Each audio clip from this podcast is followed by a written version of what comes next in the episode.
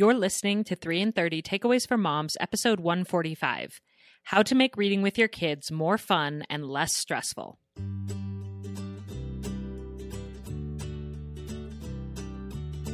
Welcome to 3 in 30, a podcast for moms who want to create more meaning in motherhood. Each 30 minute episode will feature three doable takeaways for you to try at home with your family this week. I'm your host, Rachel Nielson. Thank you so much for being here.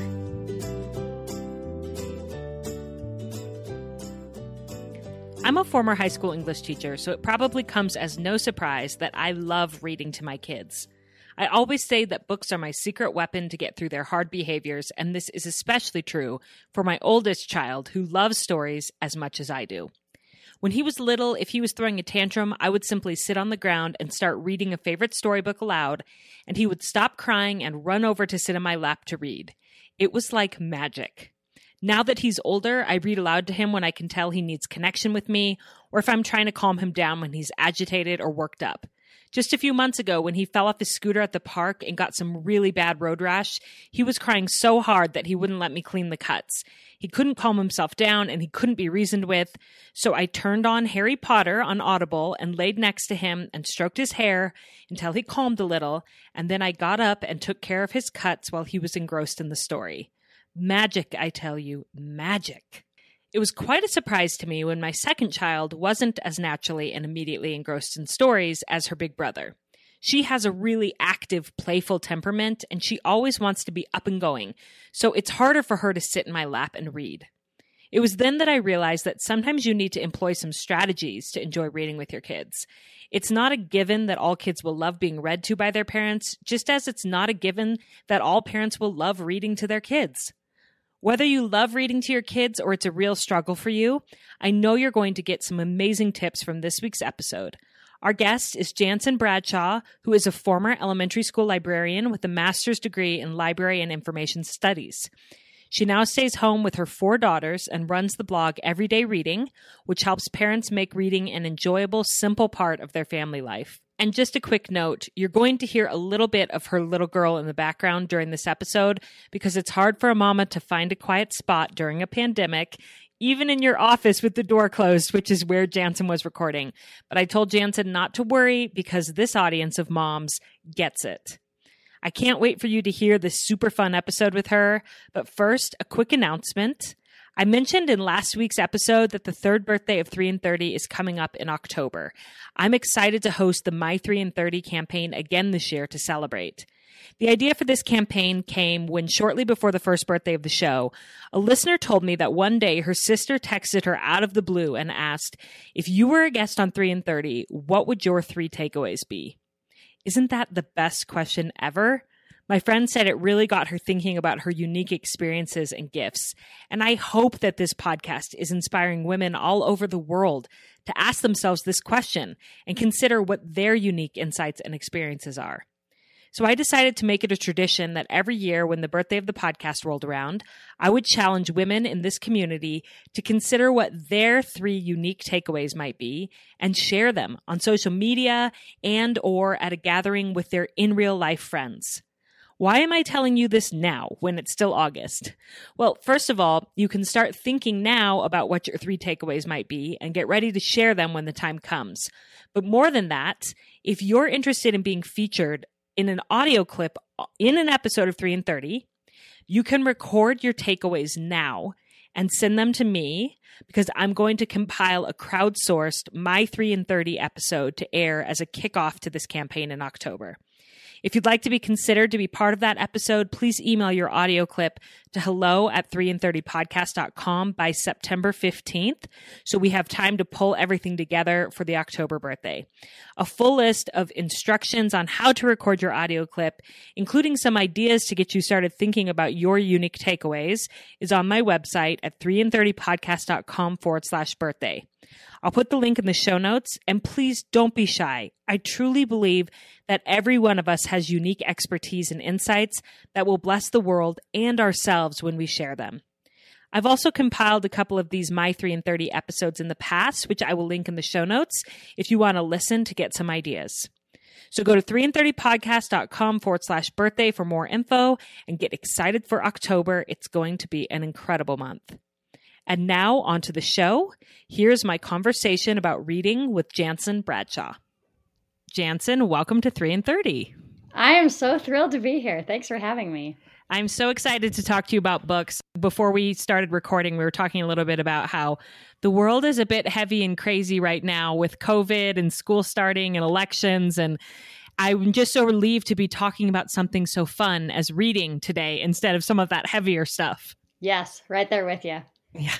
And we are going to talk today about how to make reading with our kids more fun and less stressful. And I guess I just wanted to start by having a little bit of context for why does reading with our kids even matter as far as like why should we learn this skill and this strategy to get better at it with our kids? That is such a good place to start that I think often we skip right over. So you've probably heard or read hundreds of studies that talk about you know how important reading to your child is from the time they're young and how it helps them academically and emotionally and you know creating strong bonds with their parents so there's just all these benefits that come with reading to your kids. Mm-hmm. I think a couple of reasons that I personally think that parents reading to their kids are really important. One, you have the ability as a parent to make positive associations with reading from the very beginning mm. for your child. I mean, reading, as you know, as a teacher, as a parent, is so fundamental to education in general. I mean, your child's whole life is going to be easier or harder depending on how easy or hard reading is for them in school because everything is mm. so based on reading. And so, if you can set way before you ever get to that kindergarten, first grade, second grade, where they're really learning the skills of reading, helping them have positive associations with reading and books, mm. that puts them on a trajectory that's totally different than if they only see reading as hard. I mean, most of us, if you're a big reader, which I know you are, Rachel, and I am, I don't love to read because I love phonics or I love sounding out words. You know, I'm not like, oh, can't wait to open this book and sound out some words. You know, I love to read because it's interesting, because it's engaging, because it's, uh, you know, sparks my imagination, takes me to a different world, all of those things. And so my goal is always to give my kids a really solid foundation of that love of reading and that love mm. of stories and books so that when all of them have to cross that bridge of learning the actual skill of reading themselves that's hard and that takes a lot of patience and a lot of work and for lots of kids that's multiple years so i want while they're crossing that bridge of that hard work of reading for them to understand how fun and great reading is and mm. that it can mm. kind of carry them through that learning curve Yes, I think that's so important. And it's been such a relief to me as a mom when I hear elementary school teachers say, just keep reading to them. You don't need to do anything else other than read to them as far as like the phonics and all of that, because I thought that I would enjoy teaching my kids to read, but I, the minute that I sat down and tried to do that with Noah, I really did not enjoy it because he pushed back and all of that. And his teacher said, don't even like just read to him. You want to maintain that connection with him and that love of reading together, and we'll take care of the rest. And I was just so grateful for that. So I didn't feel guilt around, am I not doing the right things with him educationally? It was just such a relief to hear. Just keep reading to him and he'll be okay. Yes, absolutely. And I think sometimes it's just really helpful I'm going to say one of those things that you hear, you know, you know, actually, but sometimes it's just helpful to hear it. Lots of kids, most kids, I actually did a survey on this on Instagram a couple of weeks ago. 95% of my audience said that their kids learn better from another adult than they do from the parent.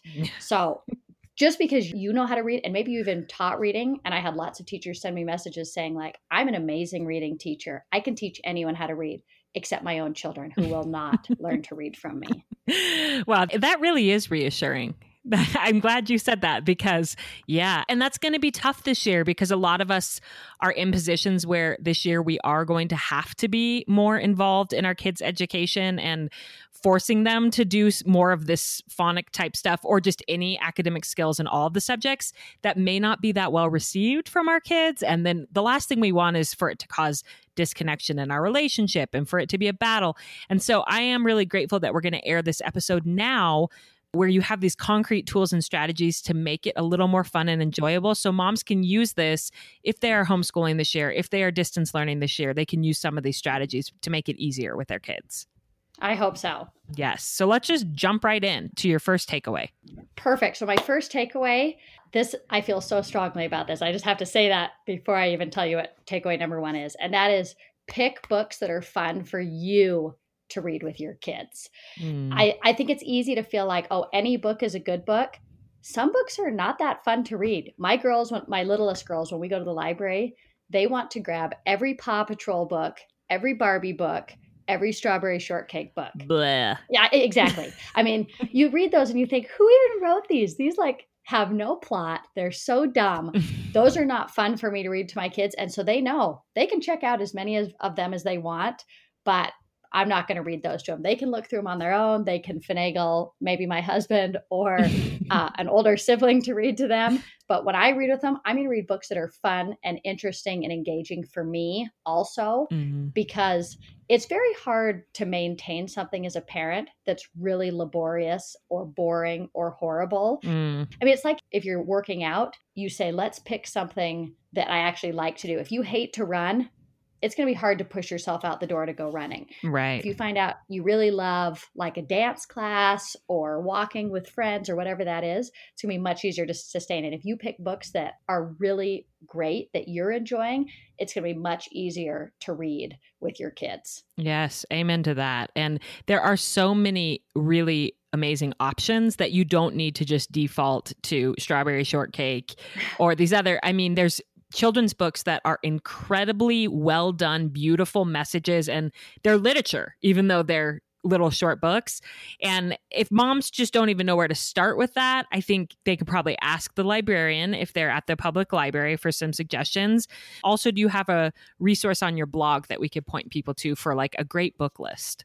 Yes, absolutely. So every summer, I think this was the seventh year maybe that I've done this, I put together a list of 100 picture books that I really love. And one thing I want to say is everyone's taste is totally different and that's fine. I mean just like in movies, not everyone likes an action movie, not everybody likes a rom-com. You know, we all have our own kind of taste and what we like. So, you know, when I recommend books on my blog and on Instagram, I have certain kinds of books that I really love. I love a a book that's a little bit funny really appeals to me. I like certain kinds of artwork. So, you know, you may look at what I recommend and think like, mm, her taste is very different. Like I would say actually like my mom is a huge reader, but her picture book taste is very different than mine.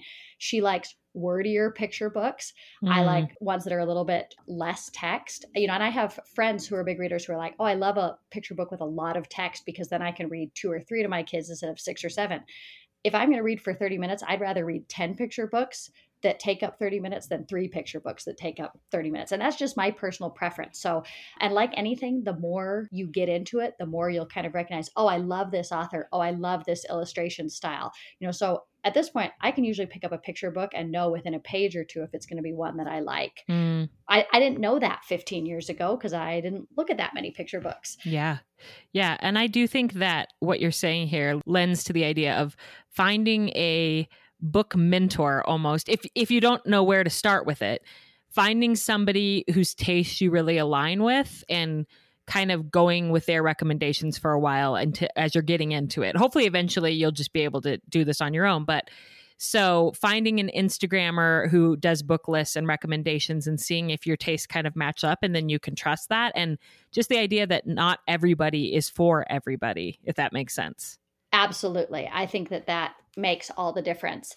And if you're having a positive experience reading with your kids, that is going to be generally a positive experience because mm. you're enjoying it. And I remember when I was maybe 10 or 11, my mom read to us every night almost my entire growing up even through high school and we were reading a book called beauty by robin mckinley i don't know if you're familiar mm. with it it's yes. Mm-hmm. fantastic anyway so she was reading yeah but t- tell the listeners just so they know what what's the premise of it so it's a beauty and the beast retelling mm-hmm. that is phenomenal it's just so good and i woke up in the middle of the night it's probably like 1 or 2 a.m and my bedroom door was open and the hall light was on and my mom was sitting in the hallway on the floor reading ahead. I mean, it was just so good that after she'd finished reading to us, she wanted to keep reading. That was obviously a book she was really into. And actually, I read it to my girls earlier this year. And it's only like five chapters long, but every chapter is probably like 50 to 70 pages long. It's about a 200 ish page book maybe my math wasn't right. Mm-hmm. That was too much math for me on the fly there, but somewhere around 200 pages, but five chapters. We read it in like six days because we were all so into it that, you know, usually I would not read 50 to 60 pages at night in one go. And yes. We yes. just like couldn't stop. I like have to read to the end of the chapter. And so that's such a fun shared experience when you're all really into it and you're not doing anybody any favors if you're you know pushing through a book that you're like i hate reading this barney book or paw patrol or you know whatever it is. Mm-hmm. Um, nobody wins there because you don't want to read. You'll make every excuse. I got to go clean the bathroom so that I don't have to uh, read this book aloud to you.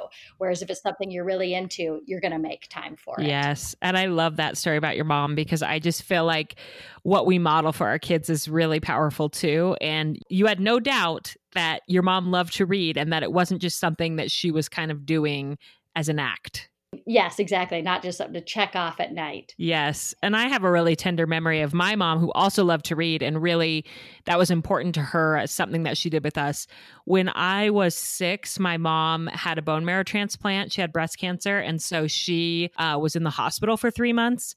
And one of the things that she did was she recorded our favorite storybooks on cassette tapes for us and I think that that's just such like a testament to how much she loved it, how much she knew we loved it, and that she knew how connected it made us feel. And she wanted us to still have her voice reading us those books. And that was before it was easy to do that. Like now you just pull out your phone and you do like a voice memo or something. But this was in 1990 and she like got my dad's old dictaphone and cassette tapes and recorded these stories for us and like what a treasured memory that is i love that do you still have those I don't think we have them, which is so sad. We have some others like she recorded at that time, she recorded us a tape for our 13th birthdays because she didn't know if she would still be living. And she was still living on our 13th birthdays, but she gave the cassette tapes to us anyway. And I still have that with her voice on it. She has since passed away. She passed away when I was 19 but it's it was such a treasure and i wish we still had those stories books but we don't. But i have the memory that she cared about me enough to do that which i think is really powerful. I just love that. That's so sweet. Yes. And and i will say i teach a workshop called declutter your motherhood where i teach women to kind of eliminate their shoulds, all the things that are weighing heavily on them that they think they should be doing with their kids, and to ask themselves, do I even really want to do this? Like, why do I think that I should be doing this? And my sister in law actually was at one of them, and she sheepishly admitted out loud that one thing that she didn't like doing was reading to her kids. And she's like is that bad?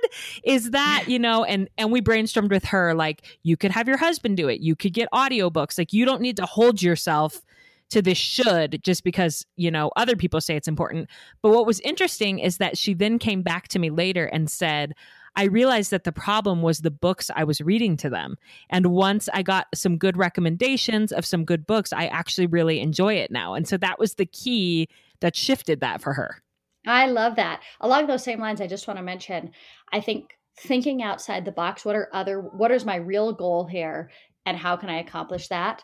Um, in maybe a different way than I've thought about. One of my friends mentioned to me a couple of months ago. She's a huge reader on her own, but she said she has two kids, and she said I actually realized I hate to read aloud. She said so I just pick the books I want to read with them. I buy them on Audible, and then we snuggle in bed together, and I mm. scratch their back, or you know, we just listen and we just listen together, and you know, they're still getting that time with a parent. They're still listening yes. to these amazing books, and they're still like getting all the benefits of being read to she mm-hmm. just doesn't have to actually read aloud. And I was like, that is so smart that she figured out what's the problem here and how can I solve it in a unique, creative way. Yeah, and just embracing who she was instead of forcing herself into this box of a good mom does this. So instead saying, Well, I do want them to be read to. I don't want to do it, but I want to have that time with them. So what's another solution that we could come yes, up with? Exactly. And honestly, I mean, books like Harry Potter, I'm like, I don't want to read it aloud to him because the narration is so good that I would rather just listen to Jim Dale do it instead of reading it to him, you know? so we have fun listening to Absolutely. that together. Totally. Okay, and then what's your second takeaway? Okay, so this goes right along with the first one, which is don't be afraid to quit a book. I think that is really hard as a parent to feel like, you know, that it's okay to let your kids quit something. It feels like you're saying, like, oh, I'm just going to let you be a quitter, you know, and if something's hard, we just give it up. And I think, like you said about your sister in law, sometimes it's just not the right book. And what I never want to do for my kids is make them feel like it's very risky to start a book. So you imagine if someone said to you, Rachel, I have this great show I think you should watch. But if you watch the first five minutes of it on Netflix, you're committed to watching all eight seasons of this you'd be like, I'm never turning on any show. That's way too risky. Like, I'm not going to commit that kind of time without knowing if I like it. And as a kid, you're still learning mm-hmm. what kind of things do I like? Do I like fantasy? Do I like historical fiction? Do I like action? Do I like, you know, classics or, you know, whatever that is? And so part of that involves reading some books that you're going to say, this is just not for me. And so I think as a parent, if you will both for yourself as a reader and as your kids are becoming readers, let them know it's okay to get partway through a book and say, this just is not for me and i'm not going to waste any more time on this i'm going to spend the time finding a book that i like more mm. Yeah, and that's such a great life principle too. I mean, we want to teach our kids to stick it out like you said and to not be quitters, but it's also okay to teach them that they can have personal preferences and they can sort of mold their life and the way that they spend their time around their interests and that that's okay. Absolutely. And I think, kind of uh, along those same lines, I get a lot of questions from parents who have kids, especially like, a, I would say maybe like second to sixth grade and they say things like, you know, my child keeps starting books but never finishes them. Mm. I I think as a reader, starting a new book is always hard. You know, when you read a book and you have like a book hangover and you're like, nothing is ever going to be as good as this book again. And mm. it, it's hard to start something new. And anytime you start a new book, you're getting dumped in a new location with new characters, new dialogue that you don't know anything about. And it takes a little bit to orient yourself. Mm. So I think lots of kids and probably frankly adults too give up on a book too quickly because that first chapter is just usually not that fun, maybe even two chapters. So, one of the things that I recommend a lot to parents if their child has that trouble is to read that first chapter to with them kind of help them get oriented. You know, otherwise you feel like you just got dumped in a city you've never been to and they're like, "Go find the best stuff." You're like, could someone like show me around a little bit and help me get oriented before I'm left on my own? And I think as a parent, we can do that for our children by reading the first chapter or two together and kind of okay, here's the characters, here's the main, you know, the the basic plot and and now I'm going to read it. Like when you ask me about Beauty, if I just say, "Oh, Beauty by Robin McKinley is so good." You're kind of like, "Okay." But if I tell you a little bit about the story, here's kind of what to expect, here's some things I really like about it. It's going to be easier for you to pick that up because you're a little bit oriented to it. Yes, for sure. And I think about I did this when I was a high school English teacher and you may think like your high schoolers are too old to be read aloud to, but they're not. And all the research shows that it does really benefit them to be read aloud to still. But I would do that even in my classroom when we were starting a new book. I remember like the first chapter of of Mice and Men it's this really long, long description of the setting. Yes. And that's most books, right? That first chapter is like setting it all. Yeah. And you're like, what in the world? Especially Steinbeck. Like, yes. it's just, and I would read that first chapter aloud with them and we would talk about why would he have included this much information about the setting. There's actually a lot of symbols woven in here. We would talk about that and then we talk about the they introduced George and Lennie in that first chapter. So we talk a little bit about the character development and I just felt like it got them like exactly what you said, it got them oriented. They call it scaffolding in education. You're creating kind of a ladder for them to be able to approach this new book or concept. So even if you have a high schooler that has a book aside assigned to them for a class, but they're struggling with it, you may just consider reading those first few chapters with them and kind of talking them through it and discussing and explaining, and then they'll be able to do it on their own after that. Totally. I had a similar experience when I was an elementary school librarian at this new school, and all the different grades would come in, and almost all of the fourth and fifth graders didn't check out any books. They're like, no, I don't want anything. And I was like, hmm, this is, I, I don't feel like I'm doing my job if nobody's walking out of here with a book. Mm. So Massachusetts does a state book list every year for like third to sixth graders. So I got a copy of each one of those books. And then every week for the last like 10 minutes, I would read them the first chapter or so of one of those books. And none of those books were ever on my shelf again the whole rest of the year. Everyone wanted to check them out once they had some sort of introduction to it and kind of got past those first couple of pages. Mm. I mean, mm. and I think as adults, it's the same thing. Those first chapters are just hard, even if you read a lot because it's a new book every time that you can i mean that's why series are so popular mm. in general and especially for kids is because once you've read the first one you know you don't have to be reintroduced to harry potter and hogwarts and dumbledore and the whole thing all the characters and yeah yes you you're you can jump right into the story and the part that's really enjoyable rather than the like trying to get that scaffolding in place. Yes, yes. Oh, that's such a brilliant tip that I hope will help a lot of parents as they go into the school year as well. So thank you for adding that. And then what's the third takeaway? So, my third takeaway is let your kids move while you read. Mm-hmm. I think a lot of the time, and you know, you mentioned at the beginning that your daughter is much more of a mover yes. and so it's harder for her to sit you know she doesn't want to sit on your lap and read like your son does and I think so many kids are like that, that it's hard for them to sit still for a long period of time. And I think as parents, we kind of have this like Norman Rockwell vision of what reading with our kids should look like. Mm-hmm. You know, I'm going to be in the comfy armchair and everyone's going to be gathered around my feet, rapt with attention, you know. And I mean, that's just not the reality for a lot of kids actually on Instagram, uh, maybe six months ago, I did a little time lapse video of me reading aloud to my girls at night. So, of course, you couldn't hear anything, there's no audio. But you can see that they are just moving all around. You know, like one of them comes and brushes my hair for a minute, and then then they go and they get a pencil and they're drawing something, and then they're kind of fiddling with a blanket, and they're just kind of all moving all the time. And I got so many messages from parents who were like, "This was so helpful for me to see.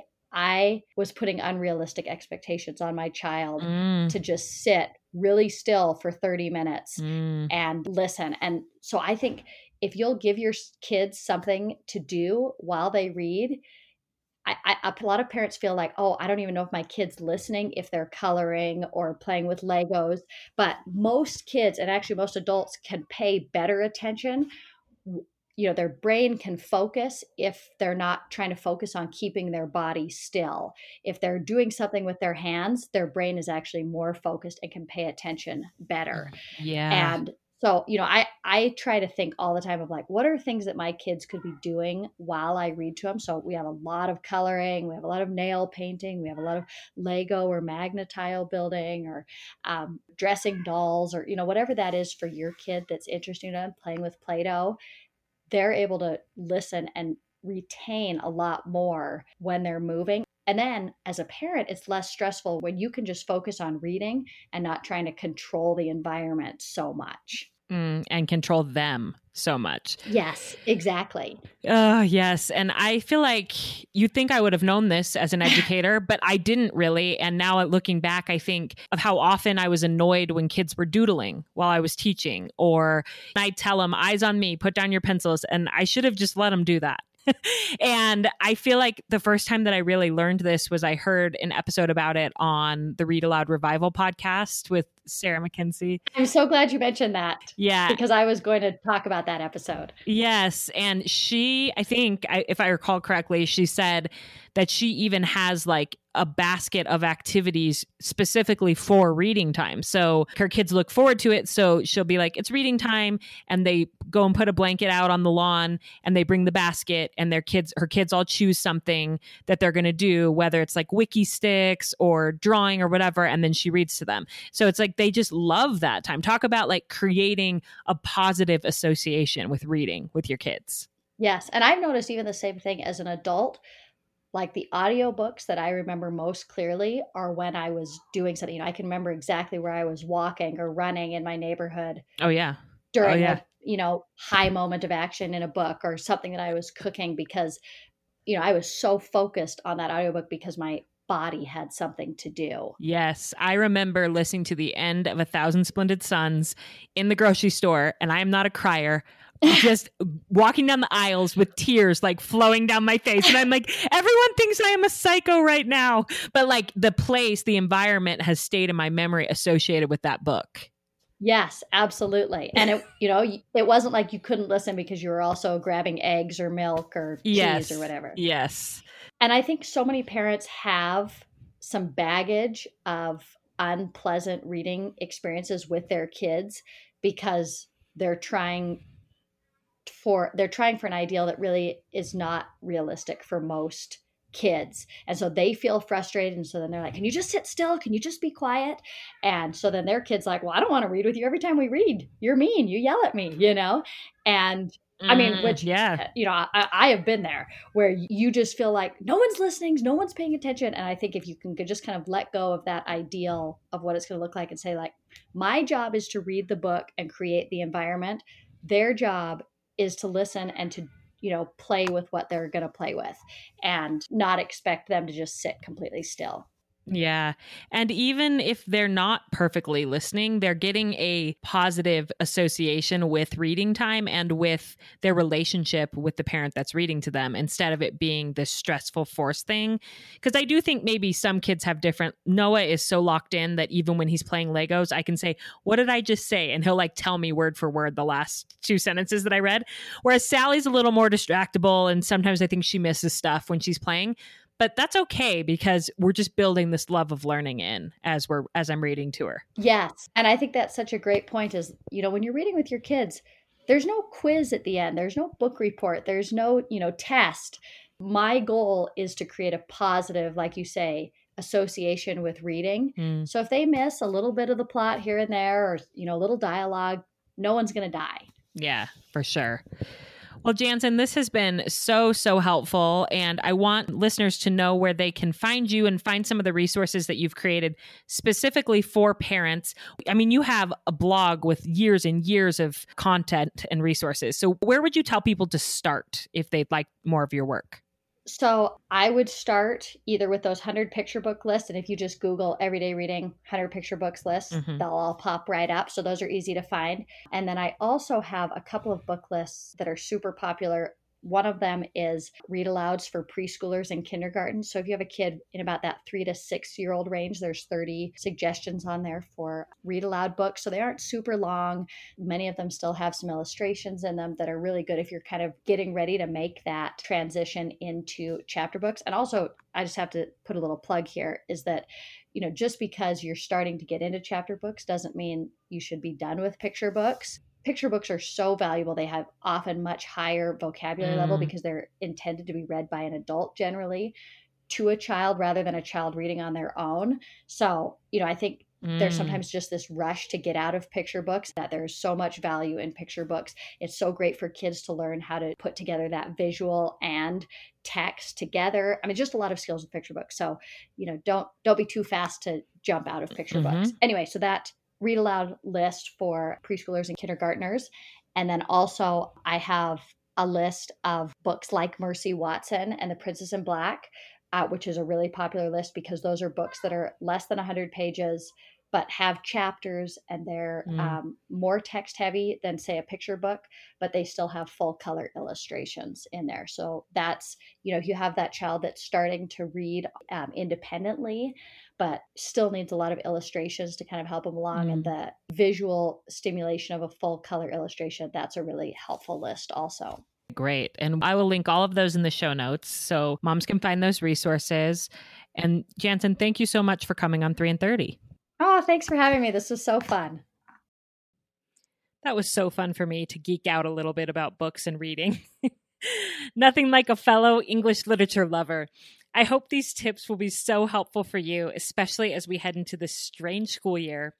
By way of recap, Janssen taught us that in order to actually enjoy reading with our kids, we should first Pick books that are fun for us to read with our kids. If you enjoy the books, you'll make more time for family reading, and it'll be a better experience for everyone. And don't forget that you can get creative and personalize this for your family. If you're too tired to read to your kids at the end of the day, could you read to them over breakfast? Or as a midday break? Or could you listen to an audiobook together at night while you snuggle? Make it fun for all of you, and the habit is much more likely to stick. Second, don't be afraid to quit a book. Some books just aren't the right fit. Your child might be the wrong age, it might just be a timing issue, or it might just be that the book doesn't interest one of you. If you decide to stop reading a book together, you're not teaching your child to be a quitter. You're teaching them that you don't have to pour more time into something that isn't working for you. And I also have to add that as a former English teacher, I loved Janssen's point that if your older child or even teenager continually gives up on books after just reading a few pages or chapters, they may need you to read the beginning with them and unpack it together a little so they have a foundation to keep going. Third, let your kids move while you read. Believe it or not, research actually shows that many children learn better this way. Their mind can focus when their hands are occupied. Let them walk around or play with Legos or color while you read. You'll be amazed at what a difference it makes and how much less stressful it is for you when you're not trying to control the whole experience. I hope these tips are so helpful to you, my friends.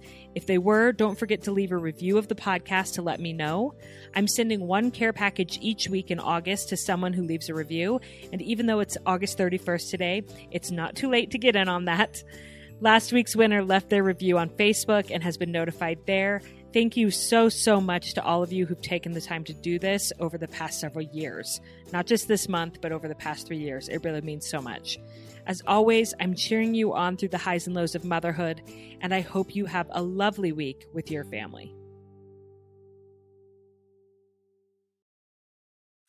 Hey, I'm Lizzie Mathis, the host of the Cool Mom Code podcast, where motherhood is your key card to the coolest spot in town. I'm excited to give you a behind the scenes, real talk combo between some of the most influential and tastemaker mamas I know. Subscribe and stay tuned for new episodes weekly on Apple Podcasts, Spotify, or wherever you listen so you don't ever miss a beat. See you there.